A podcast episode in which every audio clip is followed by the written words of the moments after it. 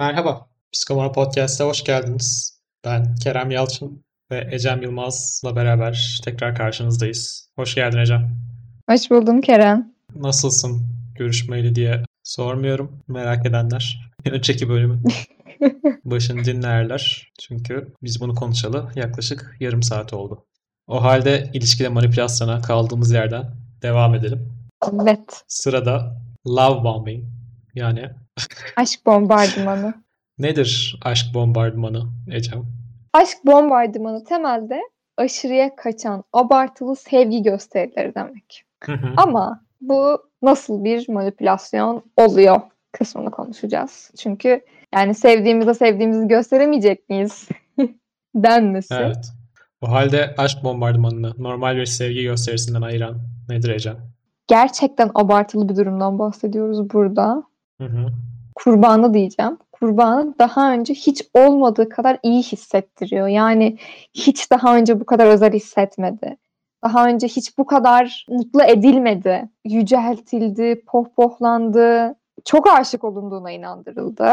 Evet. Gerçekten asla tatmadığı kadar mutlu oldu karşıdaki insan, kurban. Kişinin bireyselliğini de besledi. Yani işte benliğine de saygı gösterdi, onu da övdü, başarılarını, toplumdaki yerini, aklınıza gelebilecek her alanda kişiyi abarttı, yükseltti. Hı hı.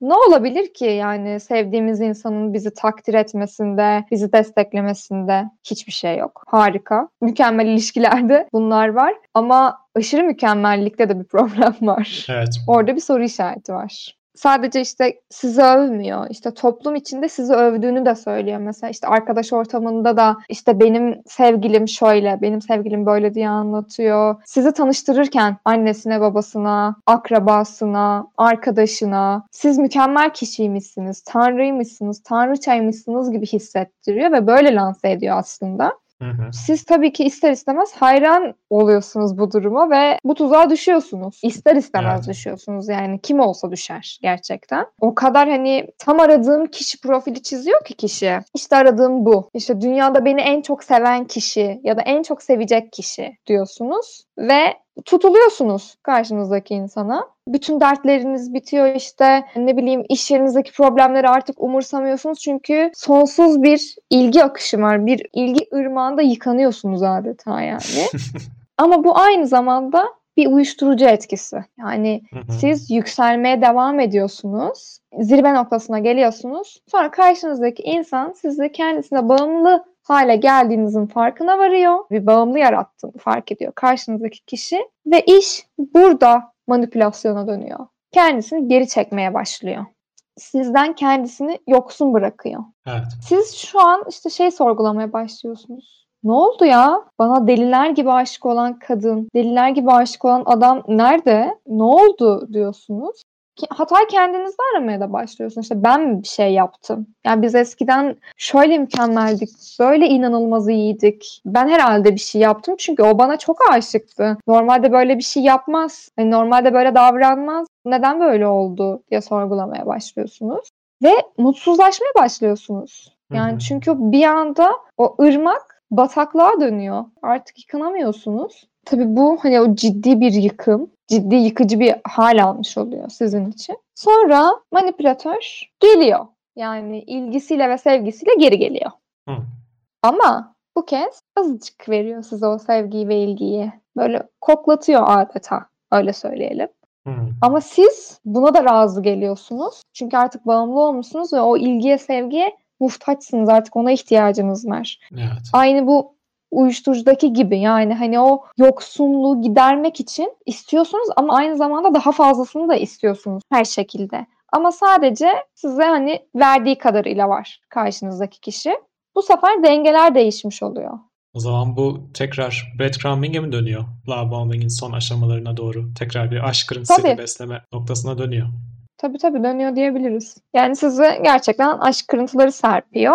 Siz onları yemeye devam edip ilişkiyi sürdürmeye çalışıyorsunuz. Artık ilişkide dengeler değişmiş oluyor. Önceden e, nasıl tanrı tanrıça gibi hissediyordunuz siz ve bu ilişkide hani arzulanan, istenen kişi sizdiniz. Artık değil. Artık tamamen kontrol manipülatörde.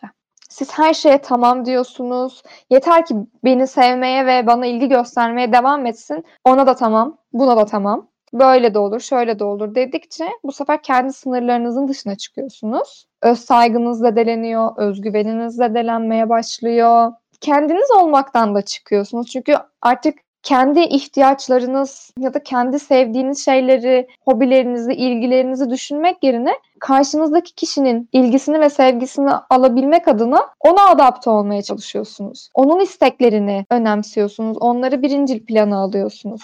Kendinizi almıyorsunuz. Hı hı. Böyle bir döngü halinde o toksik ilişkiyi sürdürmeye devam ediyorsunuz. Çünkü aslında şöyle bir inanç da gelişiyor. Ya bu hani bu bir süreç.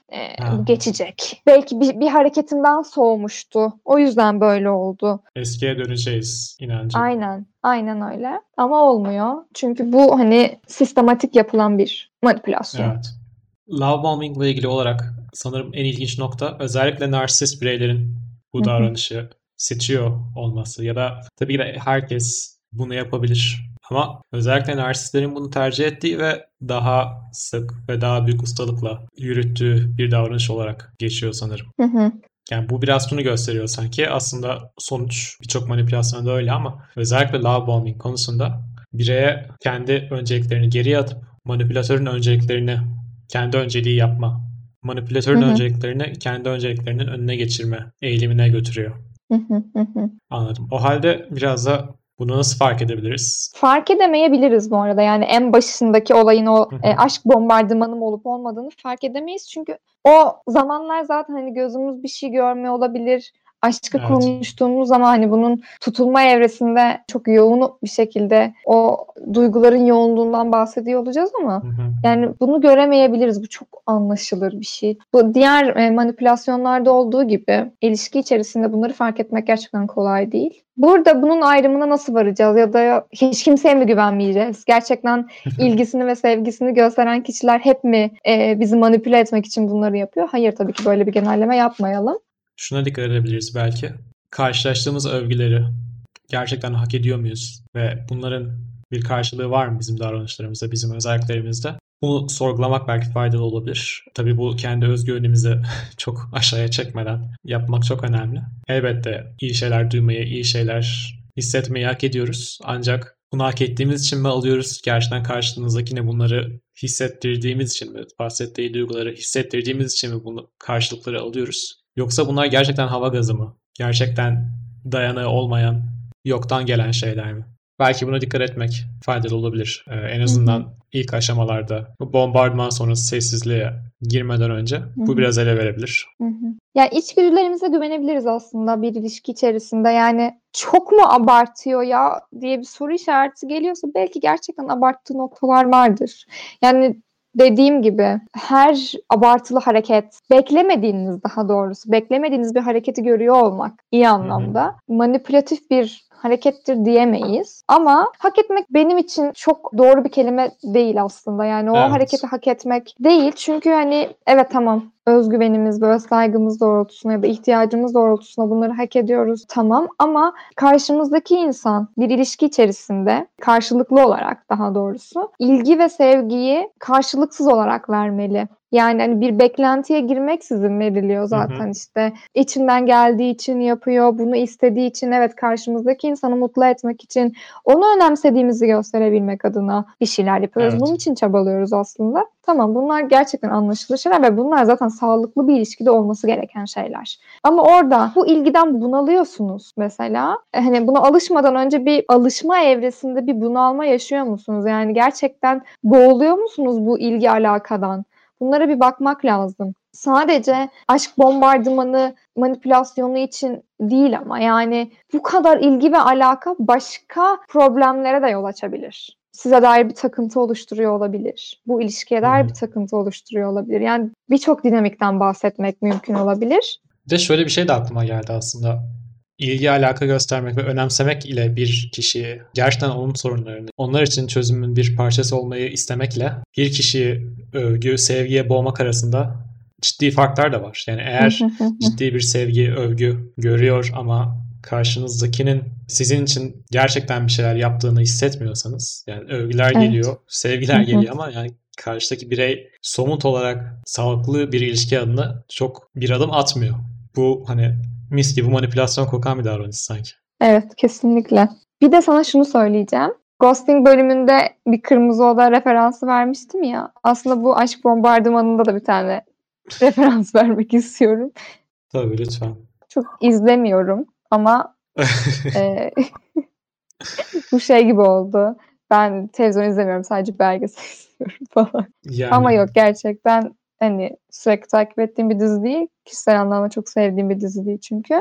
Ama birkaç işte denk geldiğimde baktığımda fark ettiğim bir karakter var. Yeni girmiş evet, bu e, izlemiyorsun anladık.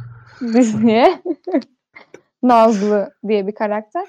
Tam olarak işte kocası Recai ilişkinin başlarında inanılmaz işte böyle tanrıça gibi hissettiriyor kızı vesaire ve ardından kızdan ayrılmak için çaba harcıyor falan. Yani muhtemelen burada onlar bu aşk bombardımanı göstermek için değil de başka bir psikolojik problemden bahsetmek için belki bunu yapıyorlardır ama benim gördüğüm bu ipuçları bana bu aşk bombardımanını canlandırdı kafamda. Eğer o sahneleri ve o kısımları izlerseniz aslında bizim o aşk bombardımanının değişim evrelerini başından sonuna kadar değişim evrelerini de çok rahat bir şekilde gözlemleyebilirsiniz. Çok da kötü bir dizi değilmiş o zaman. Yani gösterdiği şeyler güzel. Terapist sahneleri güzel değil. Yani çünkü ah ne kadar çok aşk bombardımanı biriktirmişsin içine. Canım yavrum falan deyip sana sarılıyorum. Yani biz öyle bir şey yapmıyoruz terapide yani. Ah yavrum falan.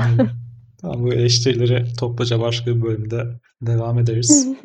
Aşk bombardımanı temelde böyle bir şey ama bu aşık olmaktan ya da aşktan korkmak için geçerli bir sebep değil diyelim. Şöyle de güzel bir toparlayalım. Çünkü Yine aşktan soğutmayalım insanı. evet yani hayatımızın önemli bir bölümü olabilir. Aşkı arıyor olabiliriz. Aşktan besleniyor olabiliriz. Ee, korkmamak gerekiyor kısaca. Hani sadece manipülatif Evet. davranışlar nezdinde konuştuğumuz için biz bunlara yöneltiyoruz ama aşkta kendi içinde değerlendirmesi gereken apayrı bir konu. Kesinlikle. O zaman sırada silent treatment. Yani Sessiz müdahale. evet. Sessiz müdahale olabilir. Nedir sessiz müdahale? Sessiz müdahale aslında diğer romantik ilişki manipülasyonlarının birazcık daha dışına çıkıyor. Çünkü bunu diğer ilişkilerinizde de gözlemleyebilirsiniz. Sadece romantik ilişkilerde değil. Temelde kasıtlı olarak ve karşıdaki kişiyi e, rahatsız edecek, karşıdaki kişide bir rahatsızlık yaratma amacıyla yapılan duygusal bir istismardan bahsediyoruz. Özellikle sessiz kalmaktan. Kişi göz temasından kaçınabilir. Sözlü iletişim zaten yok. Görmezden geliyor olabilir. Bunların hepsi o sessiz müdahaleye dahil. Sağlıklı bir iletişim için ihtiyaç duyduğun ilgiyi sana sunmuyor kasıtlı olarak. Hı hı. Bunlar var. Burada şunun ayrımına varalım. Sessizlik aslında iyi bir araç olabilir iletişimde. Hı hı. Kendimizi doğru ifade etmek için, işte bir öfke anında sakinleşmek için, hani o sessizlik anlarına ihtiyaç duyuyor olabiliriz. Bunlar Evet. normal akışta olması gereken şeyler. Ya da bir saygı göstergesi olarak tamam hani ben artık susayım ya da birazcık durumu toparlayayım deyip susmak bunlar aslında çok normal akışta var olan şeyler. Ne zaman ki bu sessizliği biz birine zarar vermek için bir araç olarak kullanıyorsak burada duygusal istismardan bahsediyoruz. Hı hı. Buradaki amaç şey mi peki? Karşıdakini aktif bir rol oynaması için, daha aktif olan taraf daha fazla çaba harcaması için manipüle etmek. Yani ben daha az sorumluluk alayım. Tabii. Yani o benim için daha fazla uğraşsın ve daha fazla uğraşmaya da alışsın gibi bir Hı hı. çaba mı söz konusu? Hı hı. Aynen. Yani genellikle bu sessiz müdahaleye uğrayan kişilerin özür dilediklerini görürüz. Hı hı. Onlar sorunun kendisinde olduklarını düşünebilirler. Ki manipülasyonda genelde mağdur hep özür Evet. taraf oluyor. Aynen. Siz konuşmaya ya da iletişim kurmaya çalıştığınız kişi tarafından görmezden, duymazdan geliniyor olabilirsiniz. Sizi ciddiye almıyor olabilir, bakmıyor olabilir. Gerçekten yokmuş gibi davranıyor olabilir. Hı hı. Gözünüzün önünde ghosting yapıyor size. Yani gözünüzün önünde sizi hayaletliyor adeta. Evet. Sizi geçiştiriyor olabilir, ciddiye almıyor olabilir. Küsüyor yani immatür bir davranış olarak küsüyor olabilir. Hı hı. O zaman şuna da bir ayrım yapalım. Her küsen kişi size sessiz müdahale yapmıyor. Bir o. Birincisi o. İkincisi bir kişinin kişisel alana ihtiyaç Hı, duymasıyla tabii, tabii. sessiz müdahale yapması nerede ayrılıyor? Kişilerin kavga esnasında bazen gerçekten sakinleşmeye ve bir alana ihtiyaçları olur. Bu çatışmaları doğru sürdürebilmek adına ihtiyacı olan bir durumdur. O zaman bir mola alınır. Ama bu molada bu molanın alınacağı karşılıklı olarak bilinir. Ben şu an durmak istiyorum. Ben şu an devam etmek istemiyorum. Ben biraz kendi halimde kalmak istiyorum gibi yine iletişimde kalarak bir sessizlik halinden bahsediyoruz burada. O zaman Anladım. bir manipülasyondan değil, gerçek bir ihtiyaçtan bahsediyoruz. Yani evet sessizlik bazen gerçekten ihtiyacımız olan tek şey olabilir. Bunun bir kavga sonrası olmasına da gerek yok. Bazen hani gün içerisindeki yoğunluklar, başka stres verici faktörler bunların hepsi Hı hı. sebep olabilir. Yani illa kavga sonrası gelmesine gerek yok o sessizlik ihtiyacının. Ancak bu manipülasyonda tamamen bunu bir amaç olarak kullanıyorlar. Yani sessiz kalayım ve ben sorumluluk almayayım, karşımdaki kişi alsın, o devam etsin. Yani cezalandırma var, öyle söyleyeyim. Anladım. Ya özellikle bu davranışın ne zaman ve neyin sonucunda geldiğine dikkat ederek ayırt edebiliriz. Yani kişinin stresli olduğu ve aklının karışık olduğu zamanlarda iletişime enerji harcayabilmesi zaten zor. Ama bunu pasif agresif bir davranış olarak ortaya koyuyorsa, is- istediklerini elde edemediği zaman özellikle ve bunu sistematik olarak yapıyorsa, hani içine kapanma da yine beklenen bir davranış. Ama bunu sistematik olarak yapıyorsa ve bunu yaptığını inkar ediyorsa ve düzeltmek için herhangi bir girişimi de olmuyorsa o zaman sanki burada bir manipülasyon mu var dediğimiz noktaya gidiyoruz. Hı hı. Genellikle narsistik eğilimi olan kişilerin Hı hı. bu manipülasyonu kullandığını biliyoruz. Örneğin bir fikir ayrılığını kabul etmiyorlar. Kendilerine karşı gelindiğini düşünüyorlar. Kişisel algılıyorlar. Ve bunun böyle olmayacağını ilişkin size bir uyarı vermek istiyorlar. Sizi cezalandırmak istiyorlar. Ben susayım, sen hani susayım demiyorlar tabii ki ama işte alt metinde bu var. Ben susayım, sen kendi sorununu düşün. Burada neden problem yaşadığımızı sen sorgula. Yalnız başına. Bu seninle hı. alakalı bir durum. Problemi çözüp gelip benden özür dilersen belki sorunların üstesinden geliriz. Alt metni var. Evet yani dediğimiz gibi tekrar sorumluluğu karşıdakine atma. Bunu tabii hani neden bu tip davranışlar yapılıyor, neden seçiliyor dendiği zaman eleştiri ya da reddedilmeye karşı bir savunma olarak bunu Hı hı. yaptıklarını söylüyorlar. Yani doğal bir şekilde bunu uyguladıklarını söylüyorlar. Yani ben kendimi savunuyorum, ben kendimi korumaya çalışıyorum gibi davrandıklarını söylemek mümkün. Ama aynı zamanda hani hem narsistik eğilimli olan kişiler dedik hem de aynı zamanda e, özgüveninin daha düşük olduğu kişilerde de yine bu sessiz müdahalenin yapıldığını gözlemlemek mümkün. Hı, anladım. Evet, love bombing ve silent treatment'tan bahsettik. Ve bunların dışında eklemek istediğimiz birkaç minik minik sevimsiz manipülatif davranışlar var. Evet. Bunlardan bahsedelim biraz. Söz sende.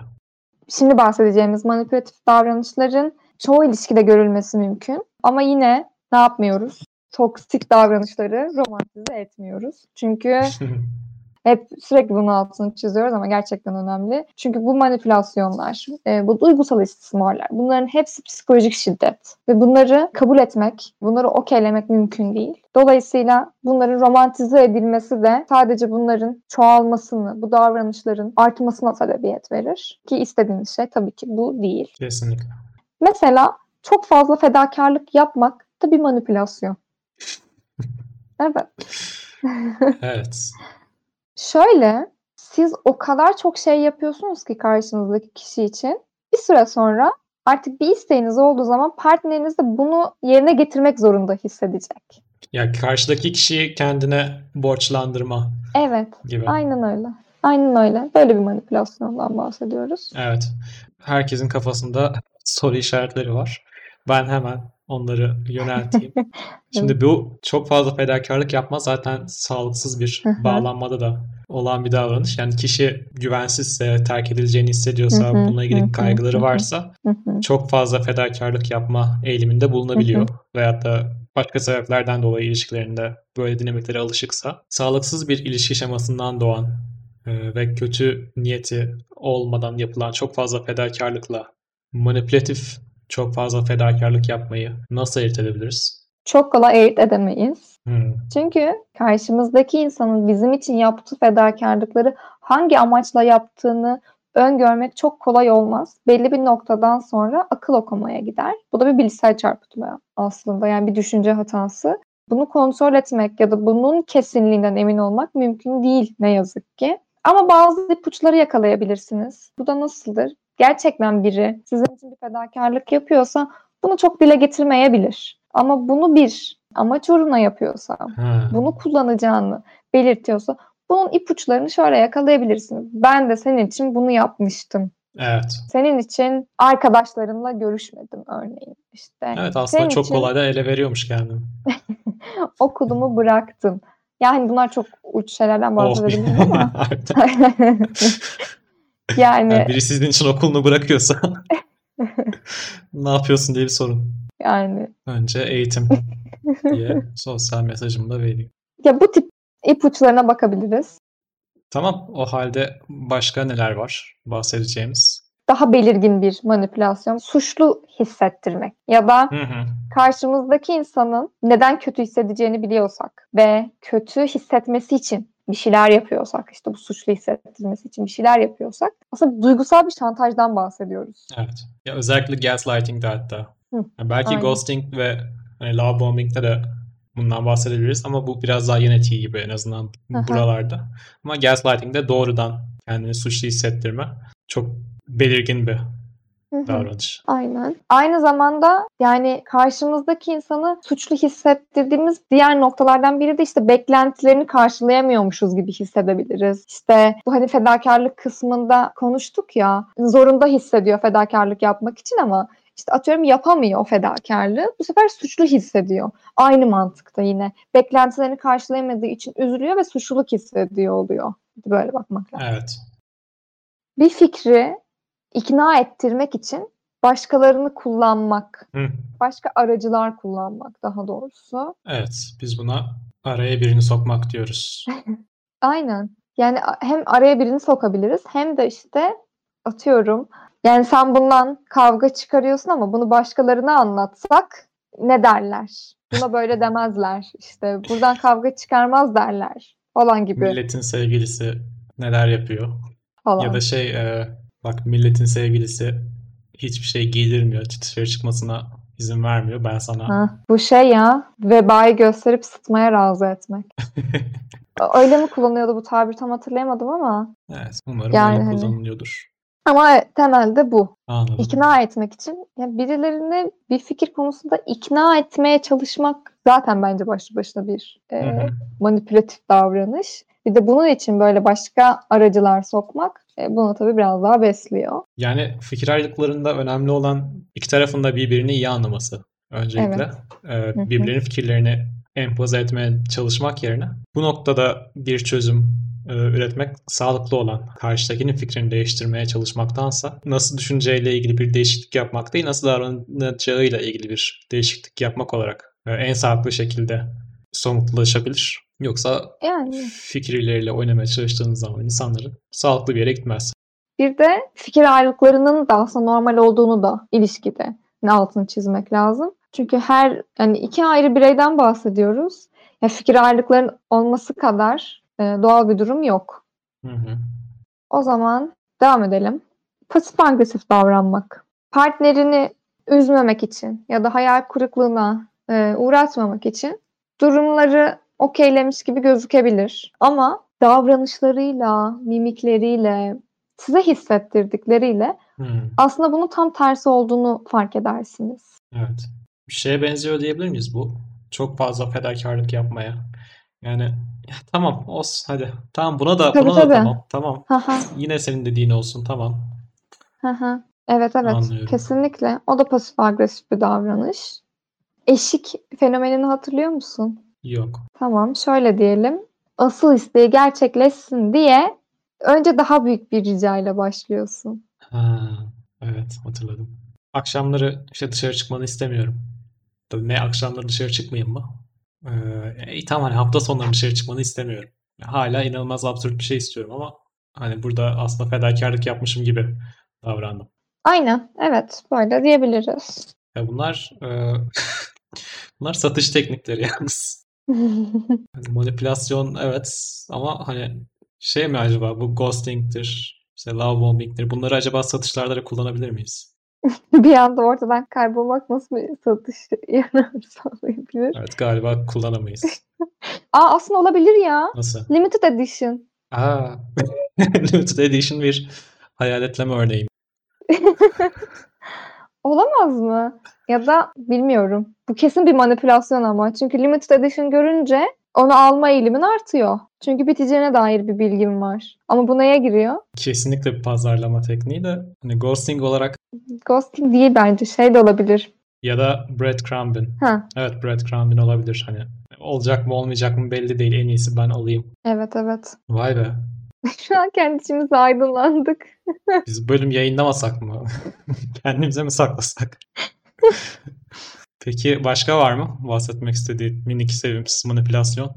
Yani genel olarak bu şekilde özetleyebiliriz. Tabii ki daha çok e, manipülatif davranıştan bahsedebiliriz. Ama aşağı yukarı çıktığı yerleri Aynen. değindik diye düşünüyorum. Evet, benzer, hepsi birbirinin bir noktada benzeri, birbirlerini destekleyen, birbirlerini besleyen noktalar mevcut. Burada durmamız gereken nokta bizim bu manipülasyonları beslemiyor olmamız. Yani bunlara dair hı. düşünceleri beslemiyor olmamız. Yine en baştaki gibi o romantize etme davranışını bu sefer normalize etmeden de uzaklaşmamız gerekiyor. Yani işte bunun bir zararı yok ki. Böyle olsa ne olur ki?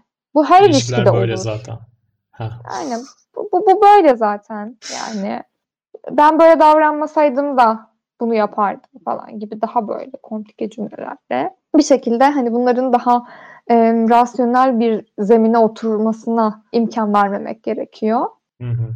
Bunlar evet işte ilişkilerde rastlanabilen manipülasyonlar dedik ama genellikle manipülasyonları narsistik eğilimli e, kişilerin uyguladıklarından da bahsettik. Bu ikisi arasındaki fark aslında yoğunlukları ve sıklıkları. Hı hı. Onun altını çizebiliriz. Biz genel anlamda aslında manipülasyon davran manipülatif davranışlardan bahsettik. E, ama daha fazla bilgiye ulaşmak isterseniz yakın ilişkiler bu noktada size yardımcı olacaktır. Yakınilişkiler.com çok güzel özetleyen yazılar mevcut bloglarından ulaşabilirsiniz. Biz de zaman zaman kendilerinden aydınlanıyoruz. Hı hı.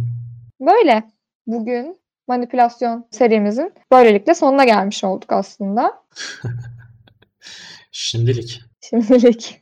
O halde dinlediğiniz için teşekkür ediyoruz. Bölümle ilgili, uzmanlıklarımızla ilgili soru ve geri bildirimlerinizi info.psikomor.com adresinden bize iletebilirsiniz. Ve bunun yanında sosyal medya hesaplarımızdan da bize ulaşabilirsiniz. Ve yine sosyal medyadan Psikomor'u Facebook, Twitter, Instagram ve LinkedIn üzerinden Psikomor adıyla bulup takip edebilirsiniz. Ve bizim hakkımızda Psikomor hakkında daha fazla bilgiyi psikomor.com adresinden edinebilirsiniz. Teşekkür ediyoruz. Bir sonraki bölümde görüşmek üzere. Hoşçakalın. Hoşçakalın.